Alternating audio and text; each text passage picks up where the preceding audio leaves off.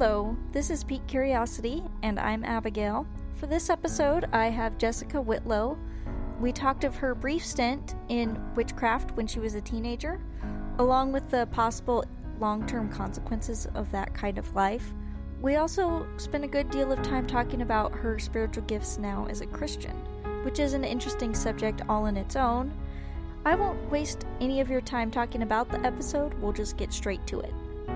I know very little about you. I was told by my brother-in-law that he knew somebody who had been into witchcraft, but is a Christian now. So that's basically what I'm coming to this conversation knowing. So would you mind just starting with like where you grew up and what your family life was like? I grew up in, I always say Eugene, Oregon, because that's like the only town that people actually know of sure. around here. But like I grew up in a really tiny, like the middle of nothing, like there's just like fields and hills for miles. Mm-hmm. And it was like Bonita is what it's called. Okay. And so that's where I grew up. And all my friends would like want to hang out, but they'd be like, oh, we don't want to go all the way out there in the nothing. And like I kind of had like the start of my childhood was very like your cliche like story where it's like you kind of have like this conservative upbringing and there's like nothing really else to that. It's just like you go to church, you're conservative, and it's just there's no like bad stuff. And sure. then it was probably when I was like 12 or so that like things just got really bad, and I had actually a pretty bad childhood from then on. And now it's thankfully not like that anymore, which is good. But I remember it just being like a really dark time. Sure. Do you mind describing what happened at that age? There was a lot like. My parents were fighting a lot and like it just was a very like chaotic. It went from like being like a very stable household to just being like really chaotic and like I didn't know if my parents were going to stay together kind of thing. Sure. And I totally like don't have anything against them like now like at all. Like I know that they like did their best and everything. So yeah. How old are you now? I'm 30. I feel someone recently told me that I have like early 20s vibes, whatever that means. But yeah, I'm 30. Oh man, what's the intro into the witchcraft? Well, we weren't going to like church, and I was really just angry at everything back then. I was just like super angry. Was angry at God, was angry just at the world, and just really wanted to like fix my situation. And I really felt at the time that the only like way I could do that was by like trying to explore like other kind of spiritual paths. So I had like the best intentions, but it just really did not, like nothing good came out of it, honestly. I can't remember for sure. Did you say that you went to church when you were little? Yeah. Okay. So at what age did you start this rebellion? It was like, I think I was 13, which it's crazy to me that I was 13 because that is so young. Did you have people in your community that were into witchcraft? How do you even find out about this kind of thing? Honestly, the internet. Okay. Which is crazy too. It's just weird. The whole thing is kind of like a weird dream now. Like I'm like, was that even real? There were some people like at school that were kind of into that because it was like cool or something. And I don't even know how this ended up happening. I had like a reputation of being a witch, and so people would like pay me in like candy or some kind of like just dumb like here's some candy, here's some chocolate, and like curse this bully who won't like leave me alone. And so that was like a thing. So that was super weird. There's so many weird stories I could tell you. I would love to hear some specifics, but I suppose my first question along these lines is, what species of wood was your wand? I don't even know how to answer that. By cursing, had you done enough research to know, like, some legit curses/spells, or were you winging it? I think mostly winging it. I actually have blocked out a lot of memories from my past, and I know that there's, like, a technical term for that, but some of it is just, like, super fuzzy. Like, I don't remember a lot of stuff. Crazy. Interesting. I had not really thought of myself as a superstitious person, but when I was thinking about doing this podcast, I thought, this is a thing I know nothing about, but do I really want to go learn anything about it to ask the questions? And so I very tentatively searched into Spotify witch podcasts, and The first one that came up was called I clicked on it, and the two latest episodes were the history of the Nephilim in the occult.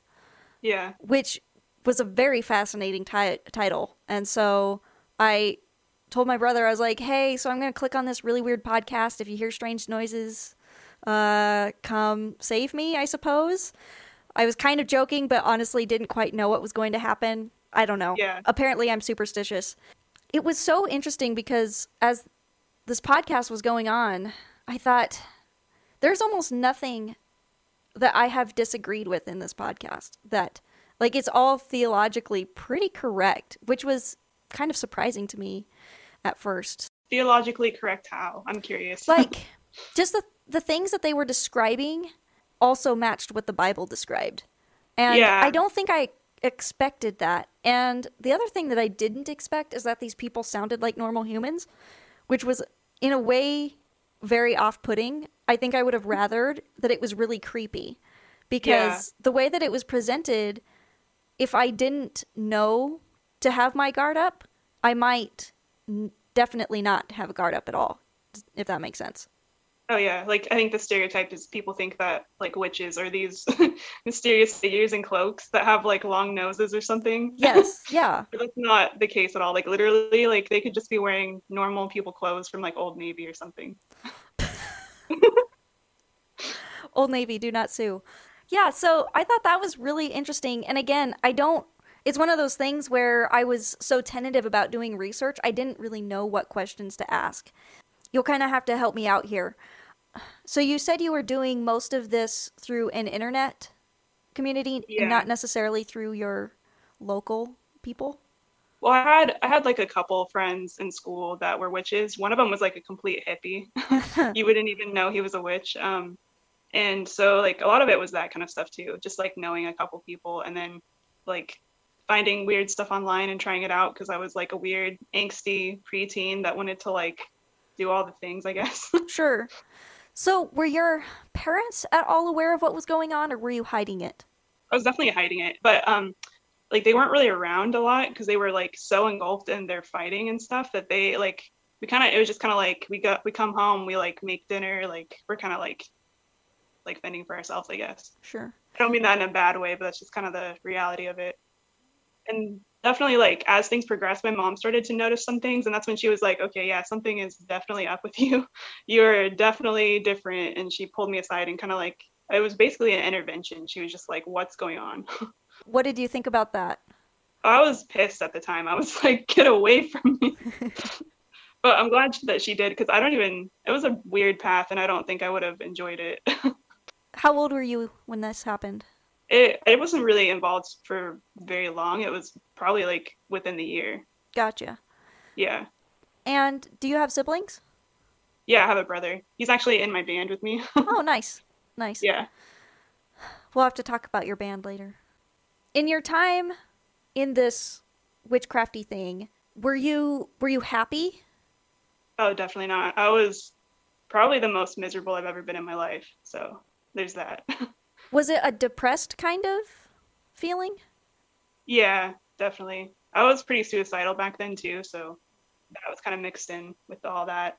One thing that I saw a lot in the teensy bit of research I did do is there seemed to be a common thread of talking with some spirits. Oh, yeah. Yeah. Was that a thing? Oh, definitely. There was a lot of really weird spiritual stuff that happened. I remember I got these weird candles that would, like, when spirits were near, they would flicker weird. Those things were creepy. And I remember I had a friend over and they started freaking out, the candles did, and that friend did not want to come over anymore. I was like using those candles, and my brother, who was like way younger at the time, I was actually having a nightmare about these spirits that were actually, we looked it up, they ended up being real. His nightmare was like really vivid. And he was telling me about it, and I was like, you had this nightmare like at the exact time I was using these. So we Googled like the weird, because everything in his dream was very specific. We Googled all the stuff that was in his dream, and sure enough, it came up with like the exact images of the spirits that were in his dream. So that was pretty intense. That is so scary. Yeah. And I think he had a few dreams too. It wasn't just the one. And every time he would have one, it was because I was like doing something like that. Wow. So did he know that you were into this kind of stuff? Well, I think I don't really quite remember, but I think I did tell him first before anyone else knew.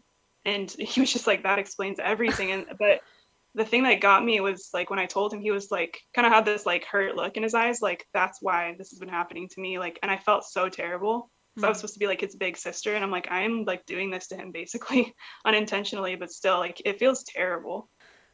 Do you, I don't understand these candles. Like, where do you get these magic candles? I have no idea. I really don't remember where I got the candles. Like I it's crazy. Like I blocked out so many things from back then. And I have tried to kind of like remember some things, but haven't been able to. It's like, there's just like bits and pieces that are gone. Have you gone to therapy? I've thought about it. I went as a child and had, I went to two different therapists because my parents, they were seeing a therapist and he was kind of terrible. I don't even know why he's a therapist, to be honest. I went to see him and I also had a terrible experience. And I was like, geez, this guy's the worst. And then they saw another therapist who was like really amazing. And I saw her once and it was great, but she just was like really expensive. So like they couldn't continue to see her. But I have thought about like going to therapy and like sometime in the future.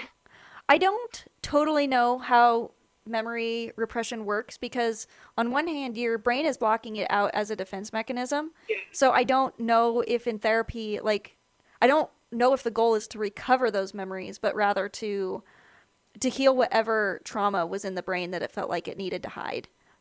Yeah. Yeah. And I was like so young and trying to like raise my brother basically, because that's just kind of what was needed at the time. And so a lot of what happened was just too much for like my 13-year-old brain to handle, I think. Definitely. I was also like trying to like do drugs back then, probably just to kind of like numb things. Mm-hmm. So it was just crazy. Did drugs continue or did it quit pretty quickly? It was mainly just pot, but it wasn't for very long either. It was like maybe like a couple years. Mm-hmm. But after that, I was kind of just over it. Like it I was just like, yeah, I did that. Now I'm done. Did it help? Not really. No. No. This made me more anxious, I think. Yeah, that's true. Well, I shouldn't say that's true. I wouldn't know. I've never done it. You're pot. Like, yeah. Just so everyone's do clear. It all the time. How did you get reintroduced back into Christianity? Well, when my mom kind of interventioned me, she was just kind of like, we need to pray right now. She kind of just like forced me to pray. She was like, I think I tried to leave the room and stuff like that. And she was just like, no, we are going to like pray and we're going to figure this out. And so, I prayed with her. That's when I really stopped the witchcraft, but it's crazy to, like, this is something people don't realize. Witchcraft is like an addiction to a substance. Like, even if you try and pull away from it, it pulls back. And it's something I struggled with for probably, like, several years after that, like, having it pull back at me. Like, I remember I couldn't even watch, like, movies that had, like, witches in them because it would just, like, pull at me. Like, I felt like things were, like, jumping out of the screens of the TV, just trying to, like, pull me back in. Because it really is like addictive. Like that's something people don't realize and nobody seems to really talk about it. I don't know why, but that's when I really got out of it. But I kind of wrestled with like Christianity back and forth, like for a few years after that. And then I just remember like having like this moment where I was like doing stupid drugs and I just felt like I couldn't breathe. And I don't know if it was a panic attack or just like being anxious or whatever, but I just felt like I just couldn't breathe. And I remember just like praying and instantly feeling completely better. And then I from that moment on, I was like, okay, I really need to like actually get back into like Christianity, because that's when I was actually happy. That's when things were actually like positive in my life. So that was really the turning point for me. And I think I was like 15 or 16 at that time. Is there anything more you can say about the addictive nature of this? Did you feel like any of those spirits were calling back? Oh yeah, definitely. Like, and people like that are close to me have seen this too. Like even to this day, if I go to say a grocery store and someone is a witch there, they will just stare at me. Really? Like, yeah, like really intensely. Like it's kind of one of those things like you're not supposed to get out of it. It's kind of like this mob mentality. When you get into it, it's not advised to get out of it because it can be dangerous to like you physically, because like I've just heard, thankfully this hasn't happened to me, but I've heard like crazy stories of people who have gotten out of it and they're like, their body is like physically attacked. This is really interesting to me because I have never in my life witnessed anything very spiritual, either positive or negative. So it's just one of those things that I don't understand at all. So I'm not trying to be like weird about all the juicy details. I just genuinely don't understand what's happening. Oh, so... yeah, I'm used to this. I've heard way weirder. That's fair. So is it like an audible voice, or did you see visibly see these beings? And was it the same one or multiples? I don't think I ever heard voices, thankfully. I don't think I would handle that very well. But I definitely did see some freaky things it was not very fun. Sure. Like? I've seen like shadowy figures that had like really creepy eyes. Mm-hmm. And I remember one time I looked into the mirror and my face just started like disintegrating. And that was super weird. Like that's probably the weirdest thing I've ever had happen. No kidding. Yeah. And I have no explanation for it. That was just a weird moment. When you're watching TV or you're just looking at cultural stuff, is there lots of Wiccan influence that someone who doesn't know anything doesn't even notice that's there? Is there symbolism or phrasing? Yeah, 100%. It used to really bother me at first, and I used to get so upset, but I had to kind of remind myself, like, people who haven't experienced what I've experienced aren't going to, like, pick up on this stuff, so it's not like they're just, like, getting into it knowingly. Like, there's some ignorance there. Yeah. Not in a bad way, it's just, it is what it is. But at first I used to be, like, really annoying and, like, oh my gosh, you guys, like, this has all this, and people would just look at me like I was crazy. Mm-hmm. But I kind of, like, have a little more, like, I guess, grace now, because I'm like, it's not the same for everybody. Like, I'm a little more relaxed, I think, which is probably a good thing. Sure. Yeah, I mean, in a way, I can totally see how you would be a lot more sensitive, and if someone doesn't even know what they don't know, you know, why are they going to be worried? So, can you give me a couple examples? This is the most obvious one, I guess. Like, Tim Burton is kind of known for being a witch. Like, it's not really a secret. In all of his movies, he kind of, like, hides stuff like that in there in plain sight. I have to look up who Tim Burton is. Oh, you don't know? Not the name off the top of my head. Let me see if I know his face. You'll probably know some of the movies. Oh, he does those really creepy ones. Yeah. Okay. And he's kind of has, like, this kind of reputation of being a witch, and he says it all the time, too. And I he does, like, don't kids movies. Doubt it. We watched... Yeah. I watched the Frankenweenie movie with my niece and nephew, and it was like, this is legitimately the creepiest movie I've ever seen. What is going on? Yeah. Yeah. Anyway, continue. Sorry to interrupt. Yeah, like there's a lot of symbolism, and a lot of his movies have this overall theme that I don't know if people are necessarily picking up on. Like, I don't know if I've seen every one of his movies, but in every one that I have seen, there's always this one character who's a little odd, who like kind of they leave what is considered like normal society to venture off into this like other world, whether it's like The Nightmare Before Christmas, where it's like the undead, or even like the Corpse Bride. It's like the whole undead world where I don't know if you've seen that, but the guy like meets this corpse bride that's like deceased. Or there's like one, can't remember what it's called, but like Peregrine or whatever it's called, where the kid has like meets these other kids with abilities. There's always like a character that's a little weird that meets these people with like other weirdness and kind of goes into this other world basically. And I honestly believe that it's a parallel for like witchcraft. Like you leave this like conservative, like considered normal life for this like supernatural life. And he'll hide a lot of like symbols in like his stuff. Like there's a lot of pentagrams that you don't see if you're not looking for them. Just like stuff like that. Do you think symbols really matter? I think there's like multiple answers to this. I think that like there's definitely people who take them too far, and they're like, oh my gosh, and they're like looking for like the Illuminati and everything. They're like, this is the Illuminati, and they're like freaking out, and you're like, you need to chill. Uh-huh. So there's definitely that side to things. There's the other side where like people just disregard them entirely when maybe they should pay attention. I think there's a happy medium in this. Like, I don't think you need to be freaking out about like weird, like looking for things if they're not there, but like I think it's not bad to be aware of things. I still don't think I'm quite grasping how it's addictive in nature? Is it... It's got to just be that there's just a spiritual, like, current that's pulling you under, but it's not like a substance thing where you're physically addicted? Yeah, it's more like a spiritual addiction. It's like when you get involved in that, like, it's like your spirit, it's like selling your soul to the devil, basically. Like, as cliche as that sounds, like, it's like that kind of thing where it's like you've kind of given up ownership over your soul to something else. And so, like, it will pull at you constantly. It's like you don't have ownership of yourself anymore, is what it feels like sometimes. One thing that's really interesting to me that on one hand I can appreciate about this world is that there are people that are willing to recognize that there is a spiritual reality.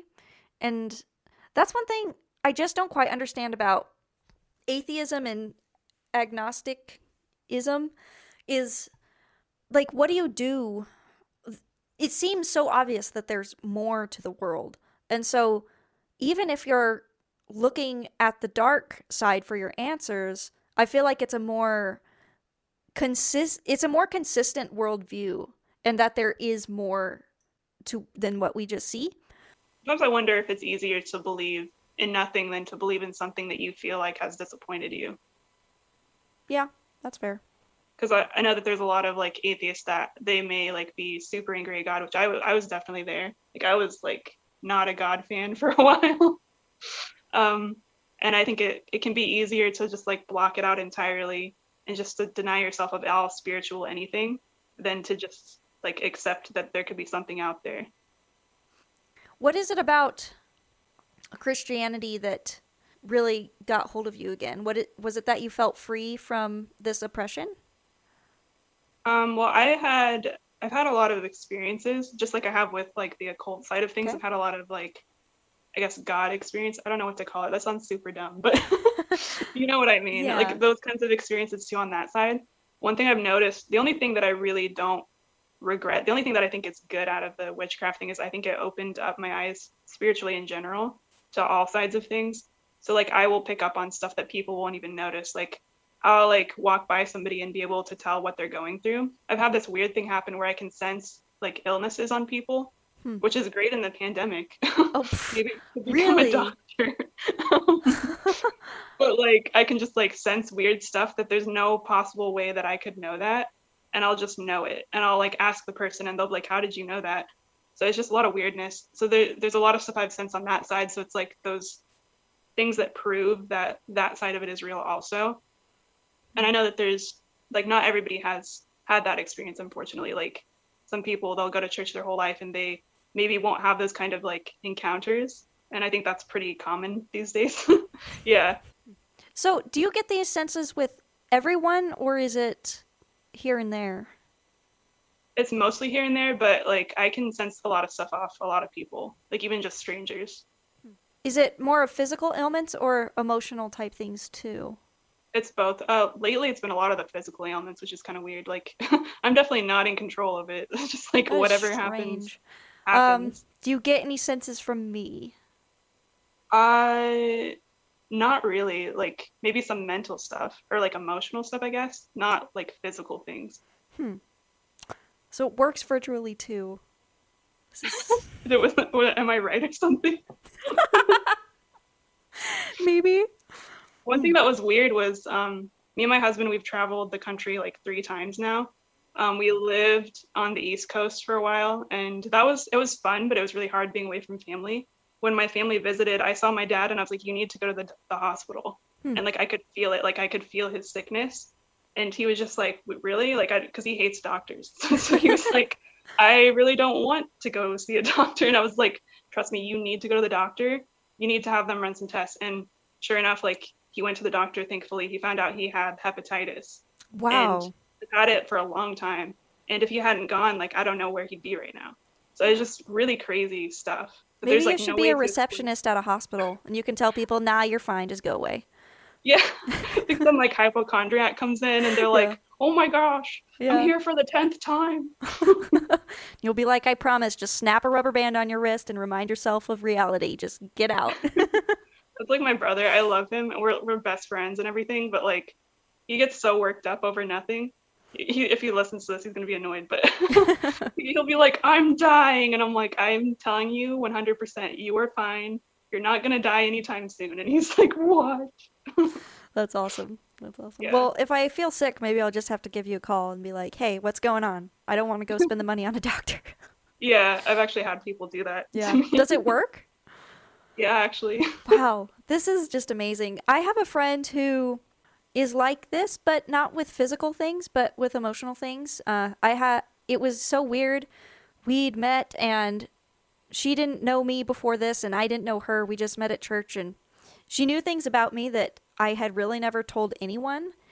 And I had felt that she was a safe person to talk to. So as I was talking to her and she said, yeah, I knew that as soon as I met you. At first, I was kind of offended. I don't know if that's the right word, but I had this sense of what is my privacy, because like there's a reason that I just don't go around saying these things and yet you know it. But then I thought, well, I suppose she knew it right at first, but she's always treated me with a lot of love and kindness. So I suppose it's okay after all. But it's fascinating. Yeah. I feel like people are going to listen to this podcast and be like, wow, that chick is weird. Well, they might. Ironically, on the topic of health issues, I have battled crazy health issues. Mm. I wonder sometimes if it is a result of the witchcraft, because like I know that that can be a thing. But I almost died a couple times actually, and so that's been it's been an interesting last 5 years of just like dealing with an autoimmune disease and like trying to navigate that in the middle of a pandemic. Sure. So you said you almost died a couple of times? Yeah, we, you know, Alex, my husband, Alex, for those who don't know, we moved to North Carolina, and it was awesome. Like, but it was crazy. Like we got there, I instantly felt terrible. Like I felt like really just off. Like it was pretty weird. Like I couldn't stay up at all. Like I would sleep the whole day. I couldn't wake up. And I was having a lot of like neck pain, like in here. I could barely talk, went into the doctor, and was kind of passed around between doctors at first because they were like, oh, you're young, so you're fine. Sure. And I was like, this is very much not fine. Like, there's nothing fine about this. So I finally like got to the right doctor. They did some scans and realized that there's like a lot of like what they're called nodules in my neck. Oh, yeah. Yeah, there's like 12 of them or something. Oh, my. Yeah. They were like, oh, my gosh. And so then they rushed me to this other specialist. He like rushed me in, and he was a really busy doctor. So the fact that he like made time for me was a big deal. And they were like, we don't know if this is cancer. Like it was this big cancer scare. And this was like around New Year's where people are making their like fake resolutions. And they're like, I want to be thin and like all this stuff. And I'm like, I just want to be alive, you guys. Like I'm pretty simple. Just want to be alive. I don't care about all this like weird stuff. But, like, I had to wait a couple of months to find out if I had cancer or not, which was terrifying. That's a hard, long few months. Yeah, like, it felt like a year. It was only 2 months, but it felt like a year. And they were, like, in the meantime, they were taking my blood a lot. I hate needles, so I was, like, being poked with needles. They had to give me, like, these, like, anxiety medication for the needle in my neck because, like, I was getting so worked up about it. So they were like, okay, you need this. And those pills were very strong, I will tell you that. And I was like, wow, this stuff is dangerous. Like, how do you compare it to pot? Oh, this was like way stronger. I just felt like everything was just wiggly looking, if that makes any sense. And everything was like in slow motion, and the doctor was like, how are you feeling? And I was like, great. And he was like, good, it's working then. But yeah, like after the couple months, like they were like, okay, you don't have cancer, but we need to watch this stuff in your neck to make sure that nothing turns into cancer. And I was like, what turns into cancer? So for the next 3 years, it was like monitoring. It was like a lot. And the illness I have, they call it a head to toe illness. So it affects your entire body. It affects everything from your hair to your feet to your like mind, your nerves, your nervous system, like everything. What's it called? Called Hashimoto's. It's really weird.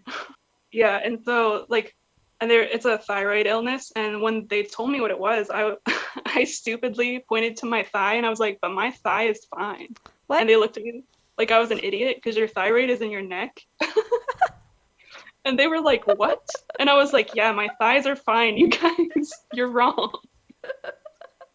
So that was not my finest moment, and I'm really embarrassed by it. Oh, man, that's fair. I would be too. Yeah. And now you've shared it for the internet. Yeah, the whole internet can hear. My most embarrassing moment is that. And the doctor looked at me like I was a complete idiot. He was like, what? Man, I bet that's the first time he's heard that. Oh, that's funny. Yeah. So is there anything that can treat this? I'm on, basically hormone replacement therapy because my body doesn't make the hormone that you need to, live. So I'm, living off of this medication, basically. Yikes. This must be hard. And how's your husband taking it? I think at first it was really difficult because it was pretty intense. Those first 3 years, I legitimately couldn't talk because the pain I was feeling, it was a choking, this restricted feeling in my neck all the time. It never went away. So I literally was a mute for a big chunk of time. And we were in a new area, new city, didn't really know people. So and I'm not I don't think I'm a reserved person, but I'm not necessarily shy unless I'm upset. If I'm shy, that means that oh gosh, something's going down. I'm pretty bubbly, I guess. So to be so quiet all the time, it was the worst. And so that was really hard. I couldn't even sing either. And I think he felt pretty helpless at first because it's what can you really do? Other than just be a supportive husband, and he was just kind of doing what he could. So I mean, I don't know for sure how he was dealing with it, but I know that he definitely put on a brave face. I bet for a minute he thought, wow, it's so nice that I don't have to listen to my wife, and then after a while he's probably I miss her. Yeah, a lot of times I would want to tell him something and I just text it to him. Or he'd be like, hey, can you he'd ask me a question, yell it across the hall or something, and I'd point to my neck, and he'd be like, oh yeah, I'm sorry. And I'm like, I should learn sign language or something because this is ridiculous. That sounds really hard. Yeah. I can't help but think of any types of conflicts or arguments would be extraordinarily frustrating. It actually, I think as far as arguments go, it actually helped us because we learned really quick what was worth it and what wasn't worth it. Oh, man. Because it really forces you to evaluate, is this really something to fight about, or is this really petty and dumb? Yeah. Because, if I did talk, it was super painful, and it, my neck was really inflamed. Even looking at old pictures, my neck was huge. It was, gross and massive and ugh. And so, if we were fighting and I did start talking out of my anger, he probably felt terrible because he was just like, oh, gosh, I'm causing her physical pain. Sure. So then it really forces you to be like, okay, is this really, worth fighting about, or are we just being really stupid? Yeah, no kidding. You have to really choose your words. Were you able to work during this time at all? I'm a hairstylist, but, I work for myself, which is nice. But at first I wasn't working because it just was too difficult. It's really, you can't really talk to clients and do that. So as it started getting better, I started working, but at first I wasn't. It was kind of a really depressing time of just doing nothing. Yeah. Because I just felt like I didn't have any other choice. And you think that there's a chance that this is a consequence of the witchcrafty stuff? I don't know how to say it. I feel funny using that word. Yeah, it feels mystical and not real. It feels mystical. It also feels like you're in a Disney movie with a Disney witch. Yeah, it doesn't seem like it makes sense. Should I cackle for you? Yes, please. Would you? No. Okay, here's one more question. I was trying to watch a couple videos to understand just even a little bit of what in the world to ask, and the lady that I clicked on, she kept referring to magic. And I know that magic is real based on the stories we have in the Bible. There's definitely aspects of it that are real. But I suppose I don't understand what is actual real magic. Can you explain that a little bit? I think a lot of it is just demons. Them doing weird stuff and kind of using you and possessing you and using you as a puppet, basically. It's very it's an invasion of your personal space. It's with God, there's no invasion. It's you invite him and he's there. and he never really leaves, but like it's not like he just like takes over you and like misuses that ability. With like witchcraft stuff, it's very much like a misuse of things. So would you feel like there were things that you were doing that were way beyond your control? Oh yeah, like probably 100% of the time. Yikes. That's actually what freaked me out about it, and what kind of contributed to me running away from it, because I was just like, this is just too much, and it's something way beyond me. So So what did it really feel like, though? It felt like manipulation. Like I was being manipulated, to be honest. Like spiritually, I guess. Like at first I felt like super powerful, and I was like, wow, I can like do anything. Like I was like some kind of superhero person. And then as like time went on, much like an addiction, like you might, like a substance, you feel like kind of euphoric, and it's like, wow, I can like do all this stuff, or I'm like invincible or whatever. And then as time goes on, it stops being fun, and you're like, oh gosh, like this is kind of ruining my life. Like it's kind of similar in that way. That totally makes sense. Yeah. One more thing I'll say about that podcast that I listened to. This guy, he had a psychic, I don't know if he didn't call it a business. I think he called it his practice. And you're really tempted when you hear of psychics to just think, oh, what, they're just scammers. And there definitely are scammers. People are talented at reading people and pulling things out. But he said that he was in communion with the spirit all of the time, and that his name was Molech. And I went, oh, so this is real. Okay. Yeah, that's a real one. Yikes. That's the one that you're going to be with. Okay. Yeah, it really creeped me out. So anyway, no, thank you. It's real. So let's talk about your band. Okay. What's it called? What's it about? Who are the members? It's called We Brought the Rain. It's very like a freeing thing. I don't know how to, I feel stupid. Like every way I try and describe it is just dumb, but it's like, we're not really confining it to anything. Like, honestly, if we really wanted to, we could make it like reggae or something. I don't know if we ever would, but like, it's just a very free, like we're going to do whatever music we want to. It's not boxed in any way. And that's what I love about it. Cause it's like, we're all people who like different music, and we can just kind of pull from all of that and create something that's like uniquely us. And it's my brother, me, and our friend Spencer. And it, what's funny is Spencer actually sang at my wedding before, and I met him and Alex on the same day at the same concert, and we had no idea that like this was going to be our life now. So is there any, I don't really know how bands work, is there who does most of the songwriting, and do y'all write your own instrumental parts? A lot of it, we're kind of just like, a lot of it has been figuring out what we do. I think every band's different.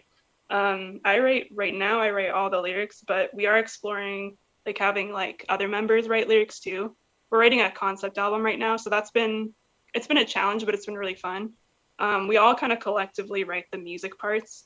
So, but I really enjoy that. It's like a lot more fun to write with people than it is to write by yourself. So what do you do? I sing, play the keyboard, and write things. So. Cool. And what does your husband do? Or your brother, I mean? He's like my husband. My brother, he wears a ton of hats. Sometimes I feel bad for him because I'm just like, are we having you do too much? But he plays the lead guitar. Like that's his like kind of defined role. But he's also like producing too, and he's recording the album and like helping with the post-production and doing all the like little, all this, the magic that you hear in songs that people aren't going to necessarily pick up on, but they know that it sounds like professional, but they don't know why it sounds professional. Like, like that's the stuff that he does. That's awesome. Yeah, it's like stuff that you would never hear because it's like way in the mix or it's like way back, but that's the stuff that he's like secretly doing. That's awesome. Yeah, in our song Through the Storm, the guitar solo thing that happens, I hummed that at my brother, and I was like, play this. And he was like, what? And he was like, that sounds stupid. And I was like, trust me. And he played it, and he was like, that's great. And so that's the guitar solo. I love it. That's awesome. Yeah, I did like a little, like, it was probably sounded like Jack Black or something. It's like, wah, wah, wah, wah. I love it. When do you plan to have your album out? Oh, gosh. Honestly, we would have had it out sooner, but like we've had so many setbacks. It's unreal. Like I've had like health flare ups. Actually, I'm having one now. It's not as bad as like it was, but like this craziness that you can't really control. And then like we moved from North Carolina back to Oregon, like on a whim. We were like, we need to come back because like all the crazy stuff going on in the world, we wanted to be closer to family. So like we moved back. That was definitely like a setback, but like we're kind of not really putting a timeline on it because we kind of collectively agree that it's better to like put out like a really good album than to like rush it and have it sound like crap. Definitely. So nobody wants that. So did your whole band move from North Carolina? Well, at first, like me and my husband moved there, and we weren't even in a band at first. And then my brother kind of followed maybe a year after, and he was really convincing me to like start a band. But at the time I was like, I can't even sing. How am I going to like be in a band with you? Sure. It was a lot of like wrestling back and forth, and we kind of just made a song for fun, and I wasn't expecting anything from it. I wasn't even expecting it to even sound good. And then we like finished it, and I was like, we should just do this. Like, what are we waiting for? Yeah. And so we just started taking it more seriously, and then my voice came back, and like then it was just the two of us for a while. When we moved back to Oregon, that's when we kind of reconnected with Spencer, and it was like, oh, like this makes total sense. Like, you should join us. So now it's a trio, and now we just need to find a drummer because they're like extinct or something. I don't know where they're hiding. It's like drummers don't exist. All musicians hardly exist anymore. It depresses me on a deep level that with the advent of electronic music, which is cool. Yeah. You just don't see people who put in the time to be proficient at instruments. And I'm guilty of this. I took piano lessons for 13 years. I don't even play anymore. I don't love to play. But when I look around at the kids, it's like, who is going to be playing in our churches in 60 years? Yeah. It's not you guys. Not you guys. Just pointing at all of them. Get out, you kids. Yeah, so I don't know. It's so depressing. Yeah. You'd think drumming would be maybe one that would hold on because I think it still has a cool factor. You know, yeah. Piano and violin have definitely gone by the wayside as far as cool. If you're, I don't know, they're cool to me, but, you know. Yeah. Oh my gosh, my brother randomly decided, he's stupid. Like, he randomly decided he was going to learn the violin. Within a week, he was playing, like, Beethoven. Right. And I was like, you are disgusting. You're disgusting. And he was like, it's so hard. And then he was like learn. He first picked up the bass. Then he randomly decided, he's like, you know what? I think I'm a guitar player now. He picked up the guitar, was like playing crazy solos, picked up the violin. Like, he started playing the keyboard, and it was getting really good, really fast. And that's when I was like, this one is mine. Like, we need to have some sort of separation here. Yeah, that's totally fair. Stringed instruments are cool because once you understand the mechanics of how a stringed instrument works, you can pretty much go from one to one pretty easily. But when it comes to violin or any bowed instruments, that's where it gets really tricky because the technique is what actually makes it sound good. Yeah. Yeah. So it's called We Brought the Rain? Yes. Yep. And where can you be found on social media? Instagram, Facebook. Our Twitter is pretty sad, to be honest. Same. Real depressing. I feel like only like angry people use Twitter, it seems like all the people that have too many opinions and they don't have anyone to share it with, so they go to Twitter. So I don't know, maybe it's something different. This is what I've seen. Yeah, it's an interesting place. I think it's one of those things where I know that the people on Twitter are not a very accurate representation of America as a whole or the culture as a whole. Yeah. Because only a few % of people are on Twitter. But at the same time, it is where a lot of the culture interacts. So I really like to sit back and observe about, even if what they're saying is wrong and fake news and being twisted, for me personally, it feels important to know still what they're saying. Yeah. So, no. But not everyone agrees with me. My husband, most of all. Yeah, we have a Twitter, and like I'll occasionally log on and be like, okay, what's new? And then it's like nothing. And I'm like, well, that was fun. Yeah. Here's a clip from the fan favorite episode number 12. Hi, my name is Katie. you know, in my brain, it was always, well, it's not that bad. It's not that bad. Like, you're driving fine. Like, it's fine. It's no big deal. Like, you're not a real drunk, you know? And those were the words that I was telling myself to make it okay. And so, you know, I would say I was above the legal drinking limit for 2 years. I would drink probably 10, 15 shots in the morning just to get up and be able to work. Yeah. So, and if I didn't have alcohol at home and the liquor store wasn't open, I would go to the gas station and drink, you know, for whatever I could get, boxes of wine, whatever it was. I would get enough alcohol in me to stop the shaking. I ask 4 questions at the end of every episode I do. The first one is, do you like The Office or Parks and Rec? I don't know why, but Parks and Rec makes me so angry. Okay. Like, when I watch it, I just am, like, in a bad mood. Oh. And I can't explain it. Like, I can't tell you why. I just, like, the vibe it gives me. I just get really irritable and unpleasant. And then, like, I remember, like, we had some friends who just loved it.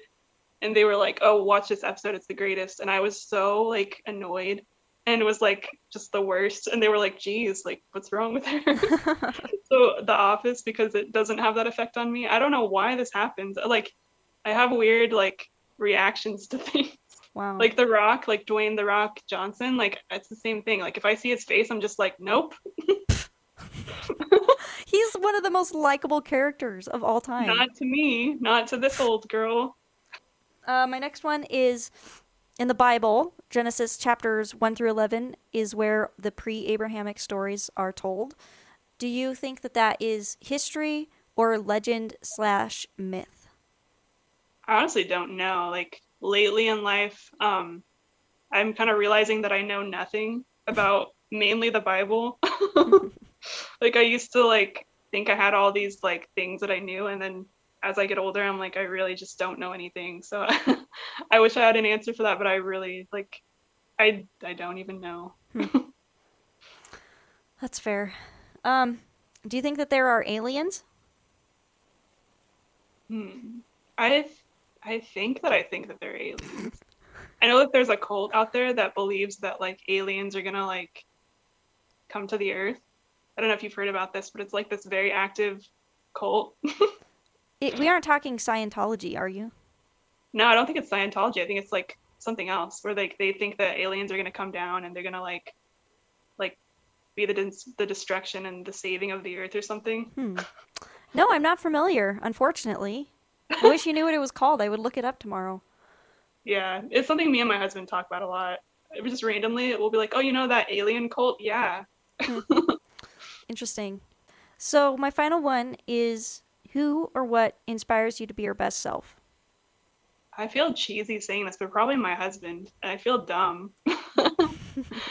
Because he's the exact opposite of me. He's all the things that I wish I was better at being. Because he's always, like, in a good mood for the most part. And I can be kind of spicy. And he's always, like, all chipper and stuff. And it used to drive me crazy. But now I've actually grown to appreciate it. Because I'm like, you know what? Like, that's just a better way to live. Well, in going through sickness, you need a partner who can be optimistic. So I think that's been probably really great. Yeah. No. Well, that wraps me up. I appreciate you taking your time. Yeah, this has been fun. I will talk to you soon then. See ya. Okay. Bye. If you like this episode, I would recommend sharing with somebody. For example, if they have feet, if they have a heartbeat... Although they should probably speak English or they will not get much out of this podcast. Thank you to my single patron. You know who you are. If you would like to be a patron, you can go to patreon.com/PeakCuriosity. And there's a couple different levels. And I'm going to throw in a handwritten thank you note to every person who signs up from here on in. So if you want my handwriting to forge a check or something, this is probably a good start. I shall talk to you guys next week.